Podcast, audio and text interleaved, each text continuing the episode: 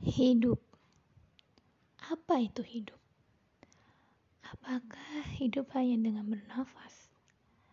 Apakah hidup hanya dengan bergerak? Atau tumbuh dan berkembang?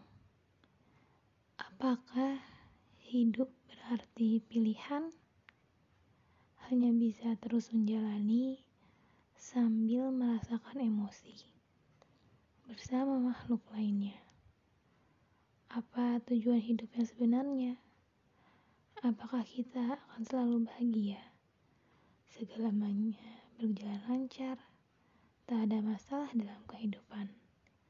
Apakah bisa hidup seorang manusia tidak bermasalah? Apakah mungkin manusia tidak hidup tanpa masalah? Jadi, bagaimana cara kita hidup?